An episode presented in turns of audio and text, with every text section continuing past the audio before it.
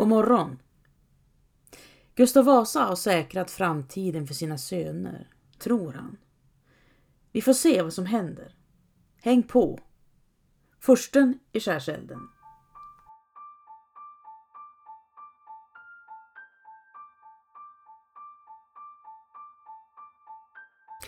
Gustav Vasas far, Erik Johansson Vasa, var häradshövding över Danderyd och Rydbo. Han beskrevs som en våldsam och hänsynslös man med dålig känsla för lag och rätt. I november 1520 var Erik Johansson Vasa försenad till kung Kristians kröningsfest i Stockholm. Portarna hade redan stängts. Men Erik Johansson Vasa bankade på och insisterade att bli insläppt.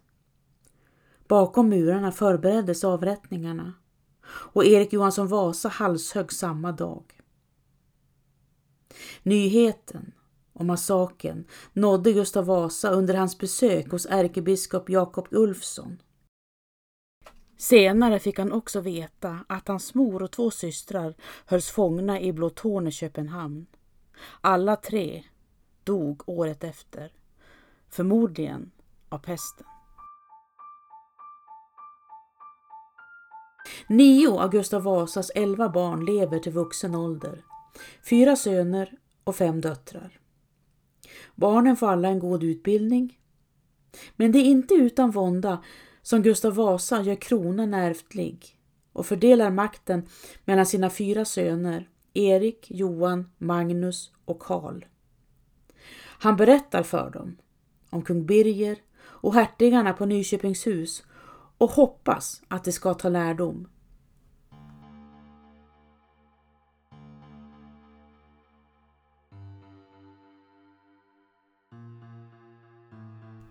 Kronan går till äldste sonen Erik, medan tre andra får varsitt hertigdöme med stora självständiga befogenheter. Johan blir hertig över Finland, Magnus blir hertig över Östergötland och Karl som är tio år blir hertig över Södermanland. Kommer du ihåg äpplet och trädet Sancho? frågar Don Quixote. Såklart att jag gör, svarar Sancho Panza. Erik den XIVs mor, Katarina av Sachsen-Lauenburg, dör när Erik är helt liten och hans styvmor, Margareta Lejonhuvud, tycker inte om honom. Oviljan sprider sig som iskyla genom adeln och Erik stämplas som stroppig och bisarr redan som barn. Han är intelligent och konstnärligt begåvad. Erik tecknar, komponerar musik, sjunger och spelar luta men är hela tiden övertygad om att adeln vill ha bort honom och istället sätta bror Johan på tronen. Erik anar komplotter överallt och astrologin varnar honom. Ett år efter Gustav Vasas död upphäver Erik den XIV sina bröders självbestämmande och genast hamnar han på kant med bror Johan i Finland som redan har stora planer. Johan svarar med att gifta sig med en katolsk prinsessa bakom Eriks rygg och Erik blir så vred att han arresterar Johan.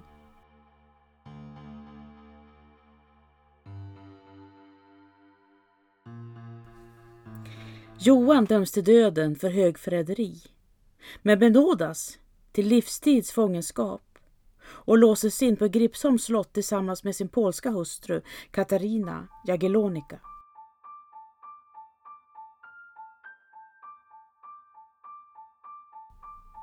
På våren 1567 försämras Eriks psykiska hälsa och i maj reser han till Uppsala där några presumtiva konspiratörer sitter fängslade på slottet i väntan på dom.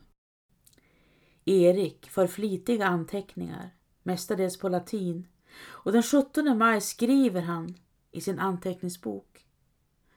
Kom till Uppsala. Då hela min betjäning lämnade mig på vägen från Flottsund tvingades jag skymfligen gå till fots i folkets åsyn träda in i staden. Den 18 maj fyllde mina gäster ner mig med starkt vin emot min och deras egen vana.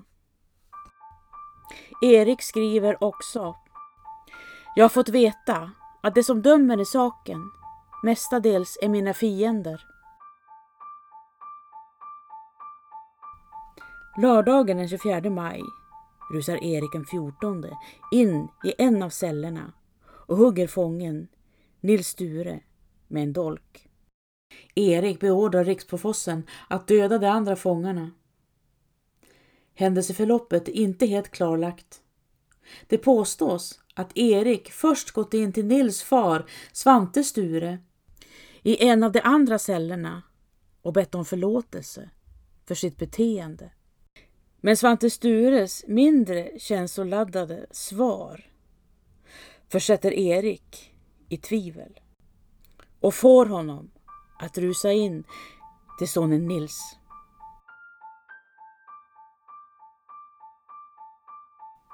Eriks gamla lärare, Dionysus Bereus, skyndar till för att lugna ner Erik, men huggs ner och dödas av kungens män. De dödade fångarna är Svante Sture, 50 år, hans båda söner Nils och Erik, 23 och 21 år, samt Abraham Stenbock och Ivar Liljeörn.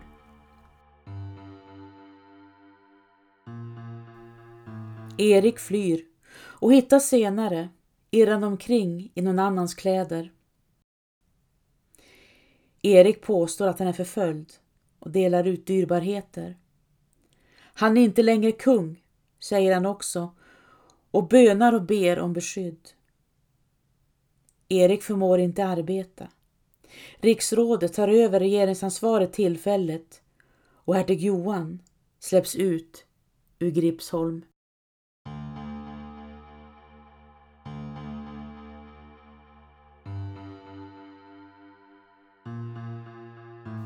Eriks sjukdom flyter fritt under sommaren 1567. Han gör få noteringar i anteckningsboken. Men den 6 juli skriver han Lät jag halshugga kocken Kristoffer. Erik fick kanske för sig att någon försökte förgifta honom, säger Sancho Panza och lägger huvudet i händerna. Ja, och då ligger ju kocken risigt till, svarar Don Quixote. En dryg månad senare, den 12 augusti, skriver Erik i anteckningsboken. Lät en drabant förstå att jag skulle böja knä, men varför förklarar han inte. Och den 25 augusti plågade det mig med våta lakan. Det? Vilka det? frågar Sancho Panza. Ja, det är den stora frågan för Erik också, svarade Don Quixote. Påståenden och undringar utan säkra svar irrar runt i Eriks plågade sinne. Vatten ansågs ha en mycket välgörande effekt och kallt vatten bet i synnerhet på ursinne, påstod man. Anteckningsboken den 4 september. Skickades trumpetaren Bläsius till mig. Han antydde mycket i dunkla gåtor som jag inte förstod. Eriks vaneföreställningar kretsar kring vem som är kung och han plågas över att inte veta. Han reser till och med ut till sin bror Johan vid minst två tillfällen och vädjar till honom om besked, men utan framgång. Därom vill han icke giva mig besked.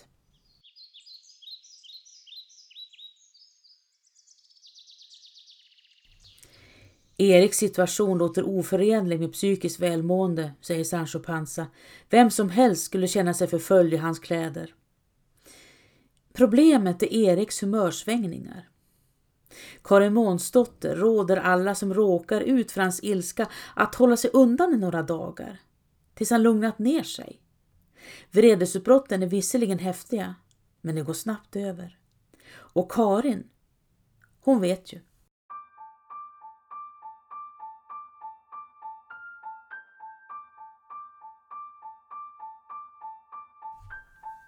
Erik uppträder ömsom förvirrat men drabbas också av stark ångest och förtvivlan över det som skett och gör vissa försök att närma sig offrens anhöriga. Eriks sekreterare uttrycker att allt mod, all hjärta och all god lycka var försvunnen från Erik. Guds dom och hans eget samvete förtär honom. Vid årsskiftet 1568 rapporteras att Erik tillfrisknat och att han nu leder styrkorna i kriget mot Danmark med full kraft. Ska vi tro på det Don Q? frågar Sancho Panza. Vi hoppar över den frågan just nu Sancho, svarar Don Quixote. Vi tar upp det lite senare igen. Sverige ligger i krig mot Danmark och vissa delar av Baltikum. Det kan inte hjälpas, säger Don Quixote, men vi måste nämna ett namn. Vem bär ansvaret för att stora delar av Halland förstördes? Och vem kom på idén att förvandla Blekinge till en död försvarszon? Visserligen var Blekinge danskt, men ändå. I slutet av sommaren 1564, tre år före morden i Uppsala, trampade 8000 svenska soldater runt i Blekinge och brände och plundrade och slog ihjäl. Alla Ronnebybor skulle dö och staden förintas. Stadsborna höggs ner. Kvinnor som hade spädbarn kastades på elden tillsammans med barnen, medan lite äldre barn dödades med spjut. Efteråt löd den svenska bulletinen. Vattnet i älven var rött som blod utav de döda kropparna. Bättre med ett ödeland än ett fiendeland. Kristian är tillbaka, svarade Sancho Panza. Nej, det är Erik. Erik den fjortonde är ansvarig.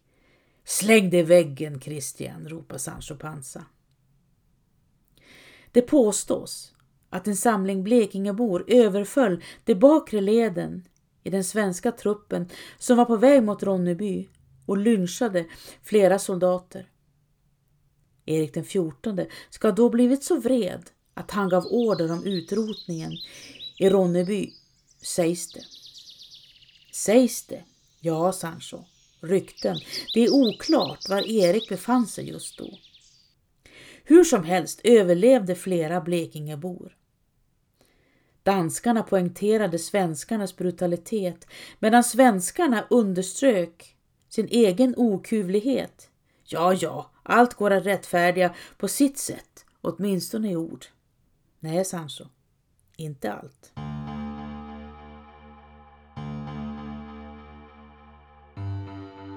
Erik den fjortonde friar till Elisabet den första i England, Maria Stuart i Skottland och till Renata av Lottringen, men utan framgång.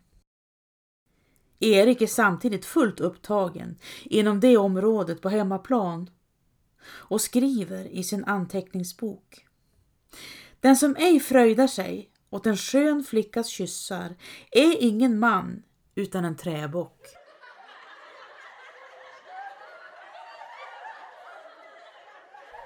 Erik håller en hel frillohop inhyst på en gård nära Svartsjö slott. Några av frillorna som vistas där är Karin Jakobsdotter, Karin Pedersdotter, Valborg, Ingrid, Dordi och givetvis Eriks favoritfrilla, Agda Persdotter. När Erik tröttnat på någon av dem slussas hon ut diskret från gården och in i ett äktenskap.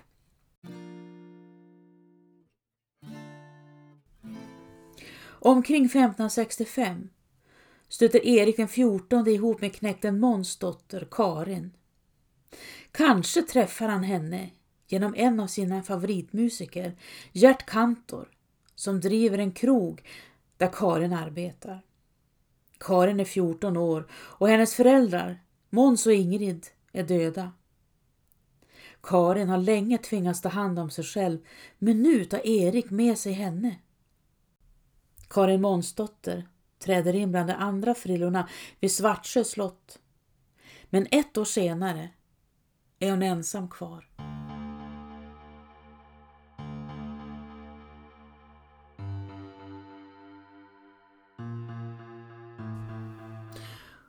Under sommaren och hösten 1567, under Eriks rasande sjukdom, väntar Karin Månsdotter sitt andra barn. Hon finns ständigt i Eriks närhet. Året efter blir det bröllop i Storkyrkan. Det är Erik och Karins andra vigsel. Sommaren innan vigdes det, mitt i galenskapen. Karin, som fött två barn men ännu inte fyllt 18 år, är klädd som en jungfrubrud med utslaget hår. Eriks bröder, Johan och Karl, vägrar närvara. De kommer inte ens till vixen. Och Erik skriver senare, bjud aldrig in dina bröder till bröllop. Eriks vacklande psyke, morden i Uppsala och den slutliga droppen, äktenskapet med knäkten Måns dotter, får Johan och Karl att resa upprorsflaggan i slutet av september. Nu är det Johans tur att fängsla bror Erik, men det sker under helt andra former. Johans fängelse på Gripsholm var behagligt och fritt i jämförelse med Eriks fångenskap. Erik och Karin flyttas ofta till olika fängelser. Erik misshandlas och till slut köpas Karin till Finland.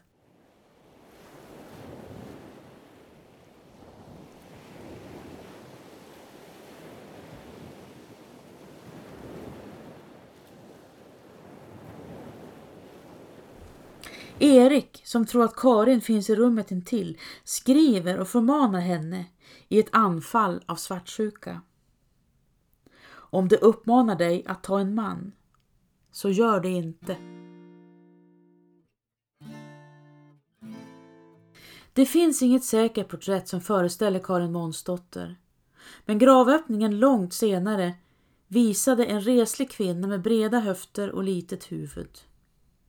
Nationalromantikerna har målat henne i blonda färger. Men det är möjligt att Karin Månsdotter i själva verket var mörkhårig. Erik var blond, det vet vi. Men Karin och Eriks barn, Gustav och Sigrid, avbildas med mörk hårfärg.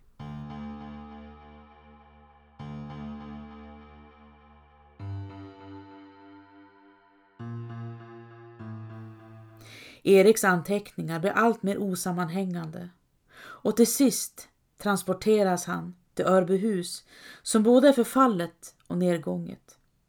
Erik har tillåtelse att läsa men får inte skriva och saknar papper och penna i fängelset. Istället sotar han ner en tändsticka som han använder som penna.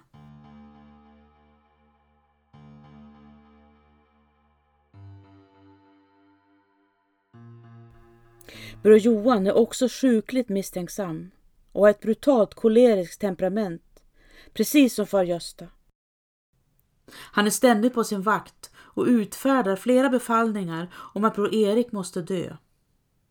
I januari 1577 ger han sin köksmästare Erik Andersson och sin sekreterare Johan Henriksson order om att förkorta Erik den XIVs liv om det skulle visa sig vara nödvändigt, det vill säga om det finns risk för rymning, fritagning eller uppror. Blanda en så stark dryck av opium eller merkur att Erik inte kan leva i många timmar. Om han vägrar ta drycken, åderlåt honom. Öppna en åder så att han förblöder.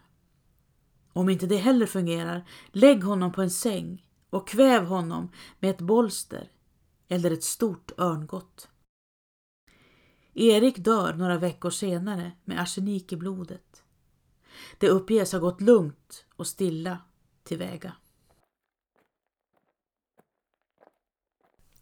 Sveriges östra rikshalva Finland ligger som en kornbod och ett slagfält mitt emellan Sverige och Ryssland. Johans tid som hertig kantades av ändlösa krig och generationer av människor levde i ett ständigt krigstillstånd från födsel till död.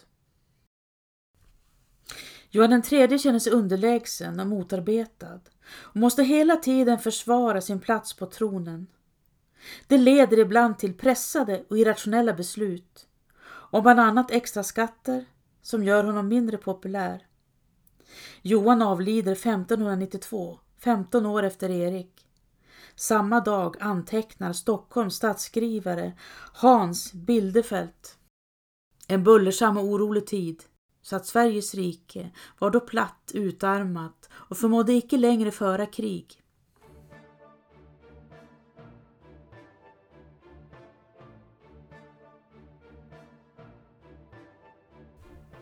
I fjärde klass stod jag utklädd i en sopsäck med sop och skyffel i händerna och sjöng balladen om liten Karin i spiketunnan för klassen. Och liten Karin tjänte på den unga kungens gård.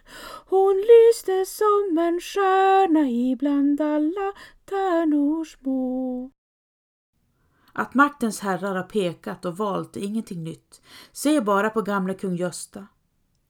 Hans första äktenskap med Katarina av Sachsen-Lauenburg var politiskt arrangerat. Medan det andra med Margareta Leijonhufvud var personligt och beskrivs för det mesta som lyckligt och harmoniskt. Men flickan som påstods ha gömt sig på vinden och kvinnan som år efter år var på barn efter barn trots sviktande hälsa och som på dödsbädden tackade sin herre Gösta för att han upphöjt henne till drottningens position var en av två i detta äktenskap. Efter Margareta Lejonhuvuds död gifter Gustav Vasa om sig med Katarina Stenbock. Hon är redan förlovad, men vad spelar det för roll? Johan III hade egentligen, i sanningens namn, tre familjer. Efter giftermålet med Katarina Jagellonica lämnade han sin frilla Karin Hansdotter som han levt tillsammans med på Åbo slott under många år och som fött fyra barn. Det sägs att Johan III och Katarina Jagellonica stod varandra nära. Ett och ett halvt år efter Katarinas död gifter Johan, nu 48 år, om sig med 16-åriga Gunilla Bjelke Gunilla Bjelke gör som Margareta Lejonhuvud och Katarina Stenbock före henne. Hon försöker komma undan, men utan att lyckas. Johan III, ser ett nytt äktenskap som en möjlighet att bli fri från sin melankoli och sitt tungsinne. Katarina Stenbock och Gunilla Bjelke är båda 16 år när en ålderstyngd monark vill lägga händerna på dem. Liten Karin Månsdotter är ännu yngre. Hon är 14 år när kung Erik, 31, får syn på henne. Han blir betagen och tar henne med sig. Karin Månsdotter och Erik den 14 beskrivs som älskande. Att Erik har starka känslor för Karin är ingenting att betvivla, men vad Karin känner för Erik innerst inne har vi ingen aning om.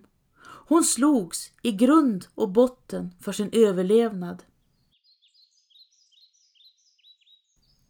Det är möjligt att Karin tycker om Erik. Visst, hon kan älska honom. Men något val har hon knappast. Eller hur Sancho? Utbrister Don Quixote. Det var du som sa det, Don Q. Men vad tror du? Jag vill helst tro på kärleken. Men Sancho. Det var allt för idag. Tack för att du lyssnat.